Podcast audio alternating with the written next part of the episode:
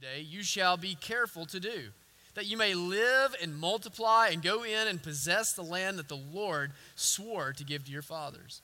And you shall remember the whole way that the Lord your God has led you these 40 years in the wilderness, that he might humble you, testing you to know what was in your heart, whether you would keep his commandments or not. And he humbled you and let you hunger and fed you with manna, which you did not know, nor did your fathers know, that he might make you know that man does not live by bread alone, but man lives by every word that comes from the mouth of the Lord. Your clothing did not wear out on you, and your foot did not swell these 40 years. Know then in your heart that as a man disciplines his son, the Lord your God disciplines you. So you shall keep the commandments of the Lord your God by walking in his ways and by fearing him. For the Lord your God is bringing you into a good land, a land of brooks, of water, of fountains and springs flowing out in the valleys and the hills, and a land of wheat and barley, of vines and fig trees and pomegranates, a land of olive trees and honey, a land in which you will eat bread without scarcity, in which you will lack nothing, a land whose stones are iron, and out of whose hills you can dig copper and you shall eat and be full. And you shall bless the Lord your God for the good land he has given you.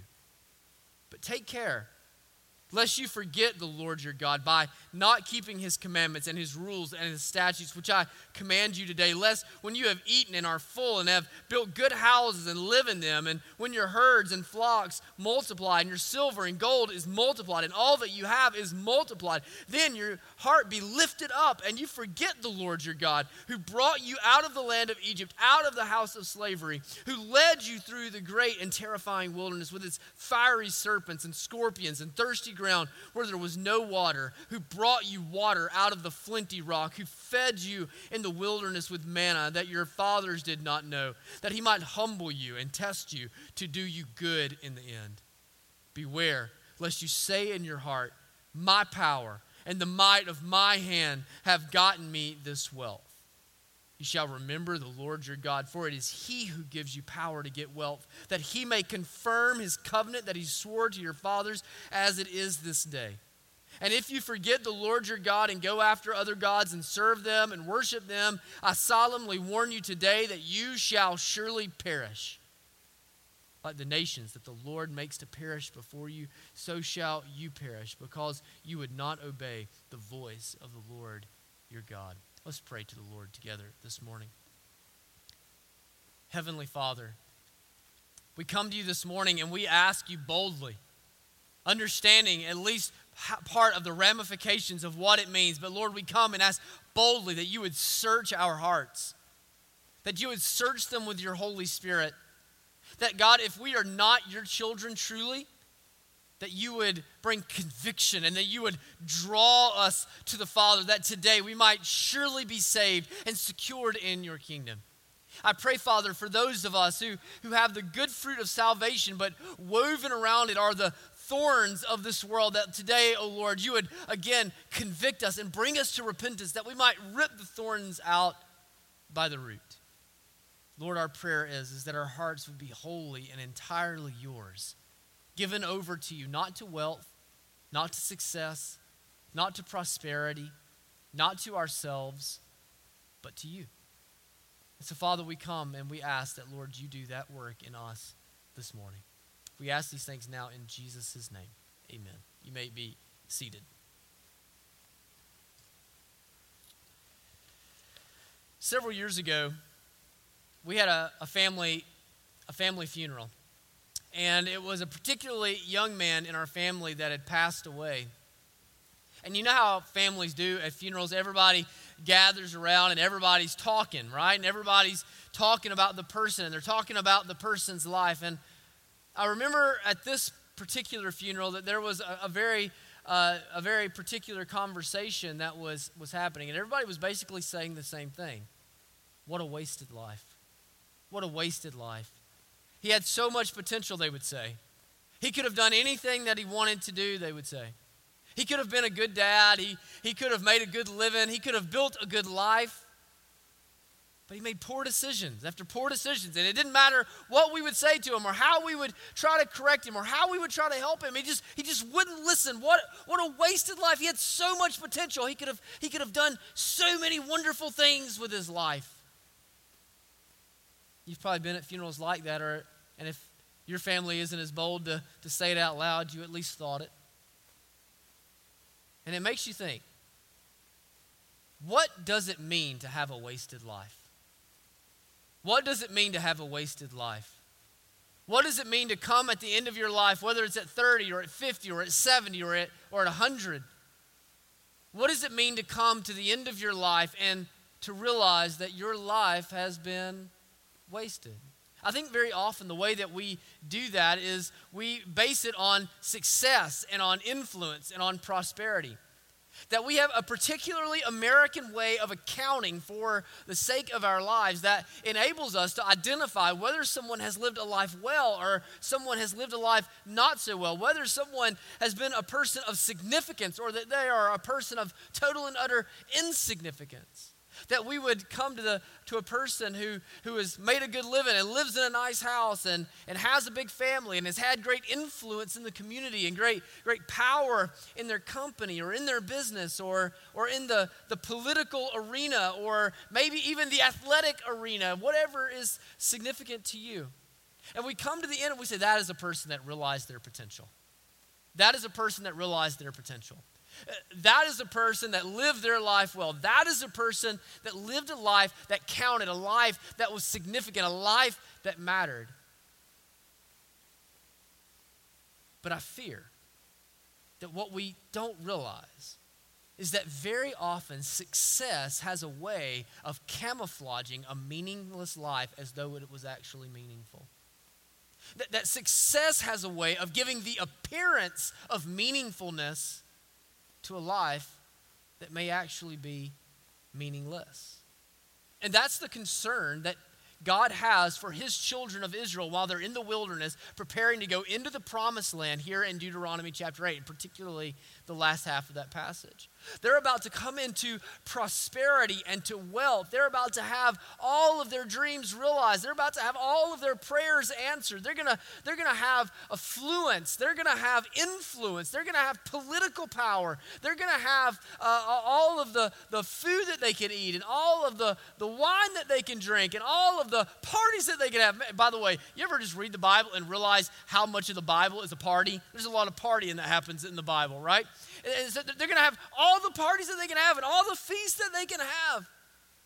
And so God says, but my concern is, my concern is, is that you're going to think that those are the things that matter that you're going to come into the prosperity, the prosperity of the promised land and coming into the prosperity of the promised land that you're going to come under the delusion that what matters is the house that you live in what, that what matters is that there is copper in the ground or, or that the vineyards are filled with the vines and that you're going to forget the lord. And so he gives a series of warnings to them and, and y'all it is a good series of warnings to us we live in the most prosperous country in the history of the world. We, uh, our accounting of what is rich and what is poor is something that is foreign to 90% of the world. And so it's important that we that we wrestle with these same warnings that God gives to the children of Israel that we might not ourselves fall into the same traps that they are prone to fall into. And so, what I want you to see are three different warnings. And the first of those warnings is that you do, should not be too easily satisfied. Don't be too easily satisfied. You'll see what he says there in verses 11 and 14. He kind of bookends it in a similar language. He says in verse 11, Take care lest you forget the Lord your God by not keeping his commandments and his rules and his statutes, which I command you today. Then your heart be lifted up and you forget the Lord your God who brought you out of the land of Egypt, out of the house of slavery. The picture here is something that's totally different than the picture that we saw last week, isn't it? You, remember what we said last week? I, showed you how the heat of the wilderness brings trials into our life, and the heat of those trials begins to reveal our hearts. Well, in this passage, in the, in the second half, we see something completely different. We don't see the heat of the wilderness, we see the rain of the promised land and you can imagine that living, being in a, in a place that is a desert community, in a, in a place that is, uh, that is very parched very often, to get rain was relief. To get rain was the opportunity for prosperity. To get, to get rain was the opportunity to grow crops and to, to be prosperous. And the people that had the rain, the people that had water, they were the, they were the people that could flourish. And so it's, it's a contrast, right? But just like the heat, the rain falls on the same hearts. And here's the thing that might surprise us. What, what many of us believe is we believe that if our lives would just get easier, if our health would improve, if the prayers would be answered, the particular prayers that we're asking would be answered, if, if our savings account was a little bit fat, if, the, if another stimulus check would, would come through, if, if our uh, family could come together in the way that we want our family to come together, we would think that at that point we would have good fruit in our lives. What we would say is, God, of course I'm bitter. Of course I'm angry. Of course there's, there's impatience in my life. Of course there's, there's grumbling in my life. Of course there's difficulty in my life. Look at how awful and wretched my life is. But do you know what the rains of the promised land prove? Do you know what the warnings that the Lord gives, knowing the heart of man, proves? Circumstances don't change your heart. Circumstances don't change your heart. Y'all, thorns grow in the rain of the promised land just like they grow in the, in the trials of the wilderness, in the heat of the wilderness. That, that, that your heart is able to reveal, to reveal bad fruit and a bad root in the same way in the promised land, maybe even more so than it is in the trials and under the, the glaring heat of the wilderness. It just reveals it in a different way. It reveals what's in your heart in a different way. Remember what we said about trials? Trials reveal your heart because they squeeze you, right? They, they squeeze you and they, they, just, they see what comes out. They, they, they bring in like a vice, they, they clamp down and they clamp down and they squeeze and they squeeze more and more to, out of, uh, to eventually determine that out of the overflow of your heart, out of the overflow of who you are, comes out these words, comes out these actions, comes out the rest of your life but prosperity, success. Success reveals your heart in an entirely different way. Success affords you the freedom you see. Success affords you the freedom to be who you want to be. The success affords you the freedom to buy what you want to buy, to do what you want to do, to go where you want to go, to go after what you actually desire. Success, in other words, sets you free to be you, whether that's good or whether that's bad. You, you, can think of it like this you can think of it kind of like a, a college student that gets, that gets some freedom for the very first time, right?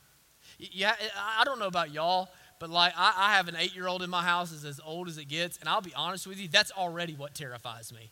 That's already what I'm, what I'm scared about because we all know what happens so often, don't we? Not every time. I, I want you to hear me that. Like that, that is not norm, that is not the standard. That is not what you, you are not compelled to have to do that. But so often, so often, you get out from under mom and dad's roof for the first time, and what happens? You end up at the frat party at 2 a.m., 3 a.m. You end up being belligerent. You end up doing all of the things and sowing all of these wild oats and doing all of these crazy things. Well, did the freedom change your heart? Did the freedom change who you are? No. The freedom revealed who you are. The, re- the freedom revealed your heart. It revealed what, what makes you tick. It reveals what you already desire. It reveals the rebellion that is in you, reveals the corruption that abides in your own heart. Just like very often you hear people say something along the lines of money changes people. Y'all, money doesn't change anybody. Money reveals who you already are. Money just gives you the ability to do what you would normally do if you had the opportunity. Power. Power doesn't corrupt people. Power reveals corruption when you have the freedom to do and to use it and to wield it in the way that you see fit. That, that what we have eh, when we experience prosperity and when we experience success is we are now given the freedom and the lack of accountability at times to go and to be and to do and to, to desire and to long and to pursue all the things that we've wanted to do all along. Now, of course, it can be the opposite too, right? It can, it can reveal generosity in you, it, it can reveal uh, discipline in you. It can, it can reveal self control in you. It can reveal kindness in you. It can reveal compassion in you. It can reveal concern in you. So he begins to point out what the thorns would look like. Look at what he says. He says the first thorn would be to forget the Lord. To forget the Lord. He mentions it twice here to forget the Lord. That, in other words, that you get what you've been praying for, you get what you've been wanting, and you just move on from God. You move on from God. I, I have from God what I need to get from God. I have from God what I desire to get from God, whether that's my check, whether that's the family, whether that's the marriage, whether that's my health. I have from God what I need to get from God. And so now I, there's no need for me to pray. Now there's no need for me to pursue God. God has given me the prosperity of the promised land. When I was in the trials of the wilderness, then I was desperate for the Lord. Then I needed the Lord. Then I prayed for the Lord. But now, in the prosperity of the promised land, who needs Him? I've got everything that I want. I've got everything that I need. And so I'm, I'm, I'm moving on. I'm moving on from God. Another thorn he says here is by not keeping the commandments. Not keeping the commandments. In other words, it gets back to that freedom, right? So, so now I have the freedom to do exactly what I want to do. I have the prosperity that affords me the opportunity to be who I want to be and do what I want to do and go where I want to go.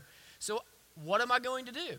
Am I going to live within the constraints of what God has said is a wise life and a good life and a holy life? Or am I going to satisfy myself? Am I going to indulge myself? Am I going to live out my own whims and my own indulgences? He said, my, my fear is, is that not only are you going to forget the Lord, that you're going to forget me in a way that allows you the freedom to go and to be as degenerate as you want to be, to go and to pursue and indulge yourself in all the ways that you want to indulge, that you're going to use the prosperity for evil, not for good that the prosperity is going to reveal the corruption of your heart, that you don't actually desire to please the Lord with your life. Instead, you only desire to please yourself. You only desire to please yourself. He says, and then, then your heart will be lifted up. In other words, another way to say that, your, your heart will be haughty. Your heart will become arrogant. Your, your heart will become proud. You'll lift it up and you'll believe that you are better than you actually are, that you are filled with self importance and, and, and all of the, the different thorns that come with pride and with arrogance and with, with an inflated sense of self and, and ego. And so he says, he, he said, when, when you come into your life, watch out for the thorns that might grow when you come into the prosperity of I think it's important that we frame up exactly what we mean by success. What do we mean by success? Uh, because as, as, Americans, we have a very particular definition of success. And success usually means affluent. Success usually means like CEO. Success means like I'm, I'm the boss. I, I make the best living. I live in the best house. I drive the best car. But you know what? Not all of you even care all that much about those things. I mean, I don't think anybody here would turn it down. But I don't know that that's the greatest temptation for everyone that's here. I think we should frame up success as whatever we were longing for when we were in the trials of the wilderness. In, in, other words, that for you, if you're in the wilderness and your health has failed you, and your health has betrayed you, and you feel bad, and you and, uh, and the only thing on the front of your mind is, I just need to feel better. I just want to be better. I just I just need to, to, to have more energy. I just need whatever that is. If you if you become healthy, I think we should, that, that's the kind of success that we're talking about. If, if what you've been longing for is to have a baby and you want a baby and you, you think about a baby and you're, you're begging God for a baby, then all of a sudden the Lord comes through and, and He gives you a baby. That's, that's success that's framed up in, in your eyes. So, what you need to understand is that God takes these good things and He intends to bring them as blessings into your life, but our hearts tend to corrupt them in a way that actually springs forth thorns that the blessings aren't bad. It's not bad. It's important that we realize, and that's what gets us to the, to the good fruit. That, that, that, the fact that there can be good fruit that comes out of success is proof that success is not the problem. Success is not evil.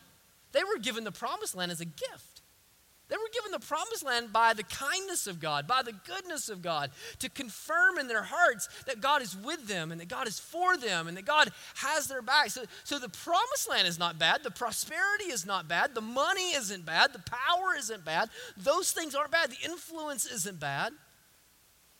What matters is the fruit. It, what matters is, is what kind of heart does it fall on? Does it fall into a heart with good roots or does it fall into a heart with, with bad roots, with corrupt roots? Because what would be the good fruit? If we were to, if we were reading this passage, what would be the good? It would be what's not said. It would be the opposite of what he said. Think about what the opposite would be of not forgetting the Lord, of keeping his commandments, of not having a heart that's lifted up too high. You know what that means? It's to live in relationship with the Lord. That God has come to them and God has offered to them Himself, the Almighty, the one that has sustained them, the one that has delivered them, the one that has been with them every single step. God has offered to them Himself, and here they are. They have the opportunity. Will they, will they indulge on Himself, on God? Will they indulge on His goodness? Will they indulge on His power? Will they indulge on His might? Or, or, or will they indulge on their flesh? That's the question of the text. That's the question that's being asked here. That's what's up in the air. See, in, in the first 10 verses, the question was, is what will the trials reveal about your heart? What, what who you are? But the, the question of the last is, what will the prosperity of the promised land reveal about who you will be? About who you will be into the future. And so here he is, and and the, he's saying, I offer you myself. I offer you myself as I offer you myself and in, in, the fullness of who I am, and I offer you myself and all that I have. I want to have a relationship with you. I want to bond with you. But don't let the prosperity of the promised land cause you to move on. I want you to see what the problem, what he identifies the potential problem as being. Look at verses 12 through 14 with me. He says this. He says, Lest when you have eaten and are full and have built good houses and live in them, and when you your herds and flocks multiply, and your silver and gold is multiplied, and all that you have is multiplied, then your heart be lifted up, and you forget the Lord your God who brought you out of the land of Egypt and out of the house of slavery. Do you hear what his concern is? His concern is not that they would be content, that they would be discontent. His concern is, is that they would be content with too little. They would be pleased with too little that in other words, here's God offering them relationship with Himself. Here's God offering them the opportunity to know Him in a way that no other nation knows Him. Here's God offering to them a relationship with the Almighty, with the Holy One that they can enter into and be, be protected and provided for, and enter into, that they can know the richness of His character and the depths of His love and the extent of His power and the hand of His sovereignty all over them, reigning with them, blessing them, and prospering them. And he's afraid they're going to settle for dirt that's filled with copper. He's worried that they're going to live in a big house and think that the big house is the blessing. He's worried that they're going to have the money and the farms and, and the retirement plans and the vacation homes and the place at the river and the, and the camper that they've always wanted. He's worried that they're going to have the families that they had longed for and the, and the solidarity that they had needed as a nation and the, and, the, and the peace times that they had always wanted, that they're going to have that and they're going to say, well, this is all I really needed. This is all I really wanted. This is all I really longed for. And that having those things, those houses, and having the prosperity of that land, they won't even care that they don't have the Lord's presence among them. So, this reminds me of a, one of my favorite quotes by C.S. Lewis. He says this He says, If we consider the unblushing promises of reward and the staggering nature of the rewards promised in the gospel, it would seem that our Lord finds our desires not too strong, but too weak. We are half hearted creatures fooling about with drink and sex and ambition when infinite joy is offered us, like an ignorant child who wants to go on making mud pies in a slum because he cannot imagine what is meant by the offer of a holiday at the sea. We are far too easily pleased. Brothers and sisters, God has offered us a relationship with Himself. He has offered us the opportunity to glimpse the Almighty, but so many of us are so busy staring at 65 inch televisions that we don't seem to care. God has offered us a seat in His palace and at His table to dine with His people and to come and to gather and to appreciate and magnify His glory. But we're stuck out in the, in the lobby making mud pies and eating them. You see, brothers and sisters, the, the question of this text that, that comes to bear is what part, how much of God are you satisfied with? How much of God are you satisfied with? In the vision for your life, is there any space for the glory of God? When I, if you were to have all the money that you need and you were to have the perfect health that you want and your family was just like you looked for and your marriage was just as satisfying as you hoped that it would be, would you still pray? Would you still pray? In other words, are you praying to God that you might get things, or are you praying to God that you might know God, that you might have God, that you might walk with God? Or would you just be content having the house, the savings account, and the family? That is, as if God, is God for you a genie in a bottle that you can set up on the cupboard and wait until the next wilderness experience comes through? Have you moved on from the Lord? Have you moved on from the Lord? The second warning that we see is don't take credit for success. Don't take credit for success. Listen to what it says in verse 27. It says, Beware lest you say in your heart, My power and the might of my hand have gotten me this wealth. Man, if there has ever been an American verse in all the Bible, this is the one. Because what is he saying? He's saying, I am a self made man. I have built my business. I've built my life. I've done all the things that I could do. I've shown how tough I am. I've proven how savvy I am. I have revealed how adaptable I am. I have built my life in such a way that all the other people are, are impressed by me. I have built my business in such a way that all the other people want to be like me. All of my employees wish they had what I have. All of my competitors wish they could be what I am. All of them see because I have built my life my way, and my life is impressive impressive. That prosperity, prosperity not makes us forget God often, often, often by causing us to think of ourselves. See, to take credit is to actively forget God. To take credit is to actively forget God is to, to say that I don't need the Lord, I don't want the Lord, I don't have to desire the Lord because I have what I need in myself. I am self sufficient. It is my power, it is the might of my hand that has gotten me this wealth. See, the problem is, is in, the, in, in success and in prosperity, we don't just forget who the Lord is, we forget who we are. We don't just forget who the Lord is, we forget who we are. We forget that we are incapable. We forget that we are weak. You see, success, success can be a, like a hallucinogen that convinces you that you're something that you really aren't. That, that success can be a hallucinogen that convinces you that you are strong when you're really weak, that you are smart when you are really ignorant, that you are sovereign when you really control nothing at all. And it's like a, like a, a man on a bad LSD trip who becomes convinced that he's Superman. That success can be dangerous if success can convince you that you can fly when you really can't fly. And so he begins to point out so if we have up here, what we have is the delusion. Mess my L up here. The delusion. And so he comes down here, and you know what he says? He says, Let me share with you some reality. Let me share with you some reality. Then your hearts be lifted up and you forget the Lord your God who brought you out of the land of Egypt, who led you through the great and terrifying wilderness with its fiery serpents and scorpions and thirsty ground where there was no water, who brought you out of water out of the flinty rock, who fed you in the wilderness with manna that your fathers did not know, that he might humble you and test you, do you good in the end. He says, let, let, me, let me bring reality into the potential delusion that you might have if you allow success to take over your mind and take over your heart and take over your life. See, this is what we do. This is what we do. We, go we're in the midst of the wilderness, we're in the midst of the trial, and our health is bad, and we become desperate, and we plead with God, and we plead with God, oh God, remove this thorn from my flesh. Oh God, won't you help me? Oh God, won't you make me well? Oh God, won't you let me feel better? Oh God, won't you let me be a grandmother or a husband or, or a mom or a wife? God, won't, won't, you, won't you let me feel better so that I can do all the things that I believe that you set, set in front of me?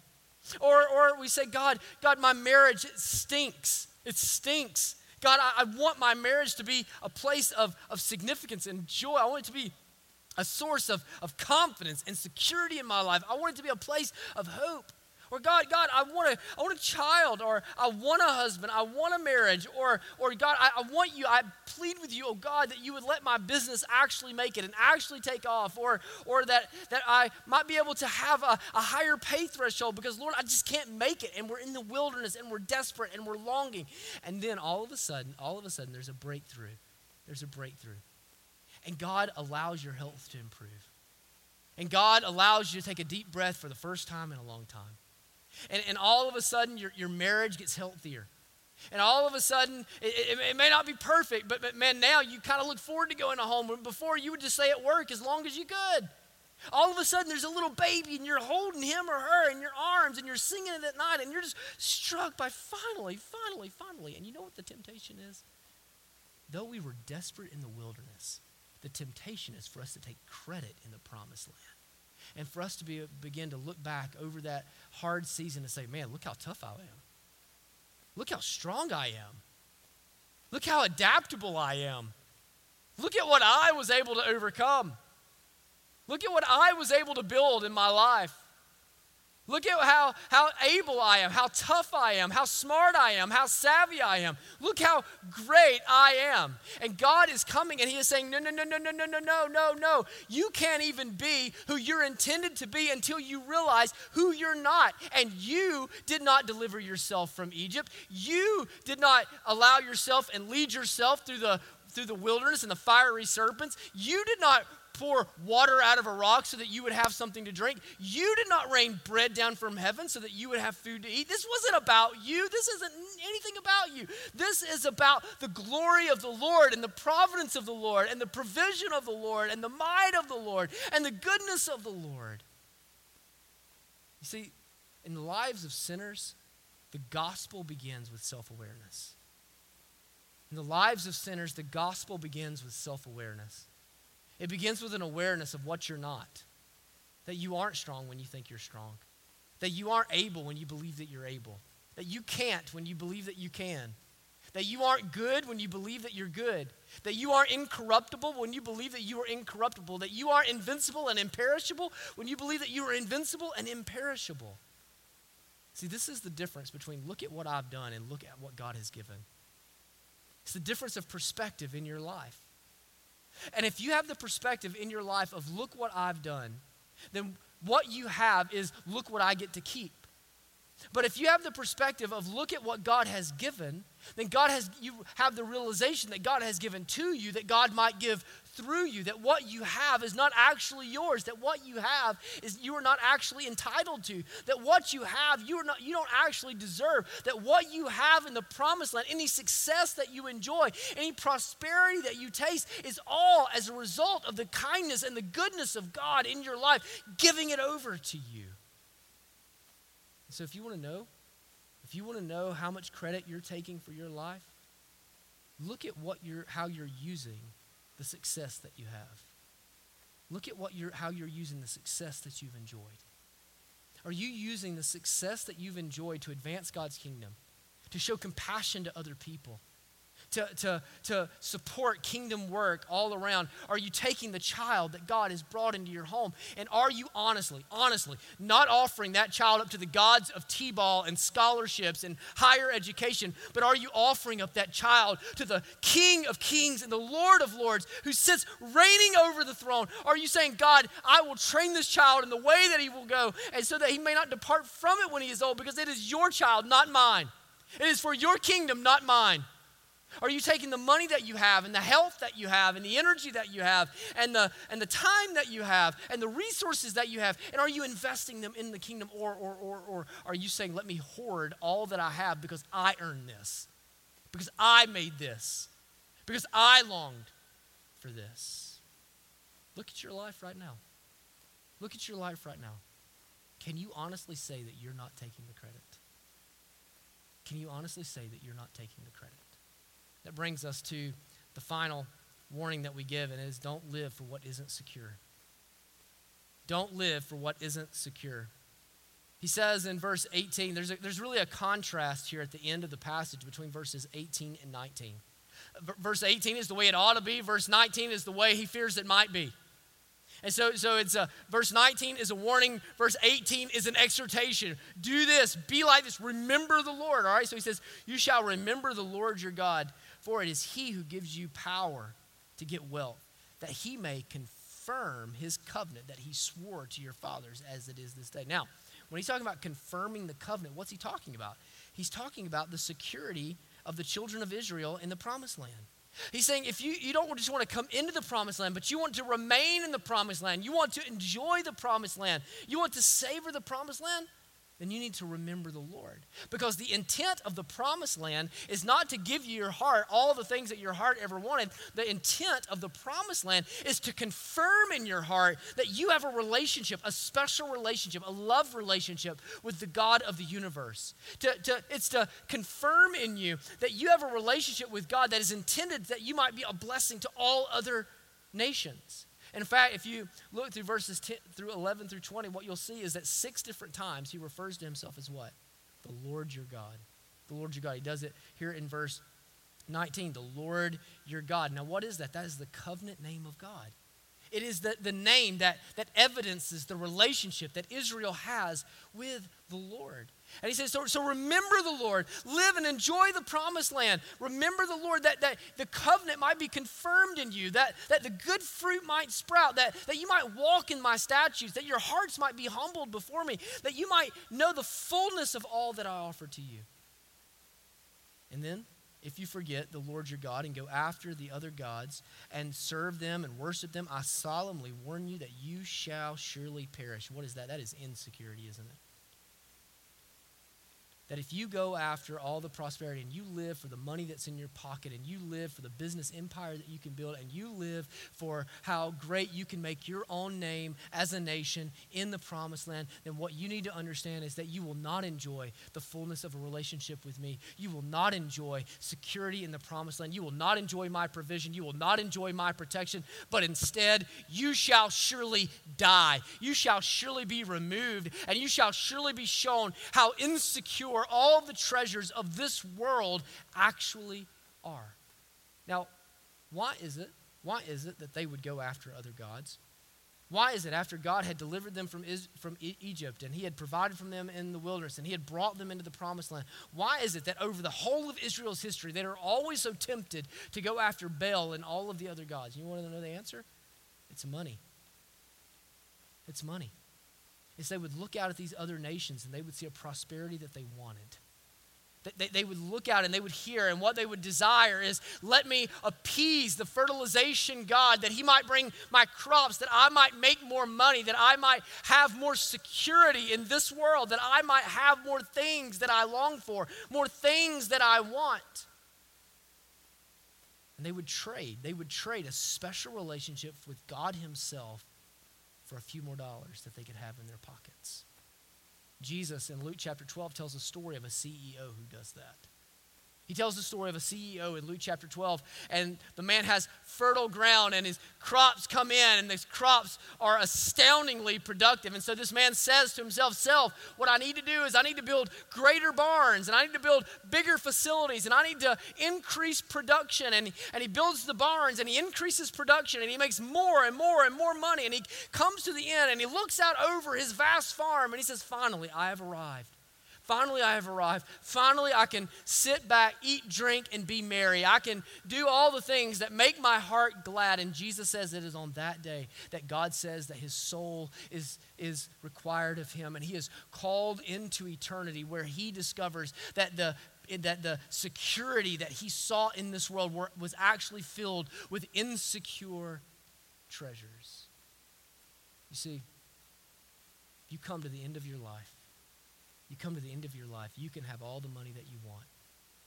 Everybody can be at your funeral and they can talk about how, how successful you were and how much you, how much you realized all of your potential. They can talk about how you help people in the community. They can talk about how you maximize the minute of every day. And still, still, at the end of your life, you can perish having lived for insecure things. And by the accounting of Jesus, by the accounting of Jesus, your life can be deemed a waste this morning, this morning, And the prosperity that God has given to you, And the gifts that He has brought into your life, what is it actually revealing in your heart? Are you wasting your life? Or have you offered it wholly over to the Lord? Let's pray to the Lord together now. Thank you for watching or listening to one of our sermons. We would love to have the opportunity to connect with you one on one. We are not a perfect church, but we are a joyful church, and we want to help you increase your joy in Christ. We would love for you to come and worship with us one day soon. You'll be able to find information about our worship services, about who we are, what we believe, what we do, and what we're hoping to accomplish on our website at ironcity.org. And we would invite you to go and to check out all the information there. We look forward to seeing you soon.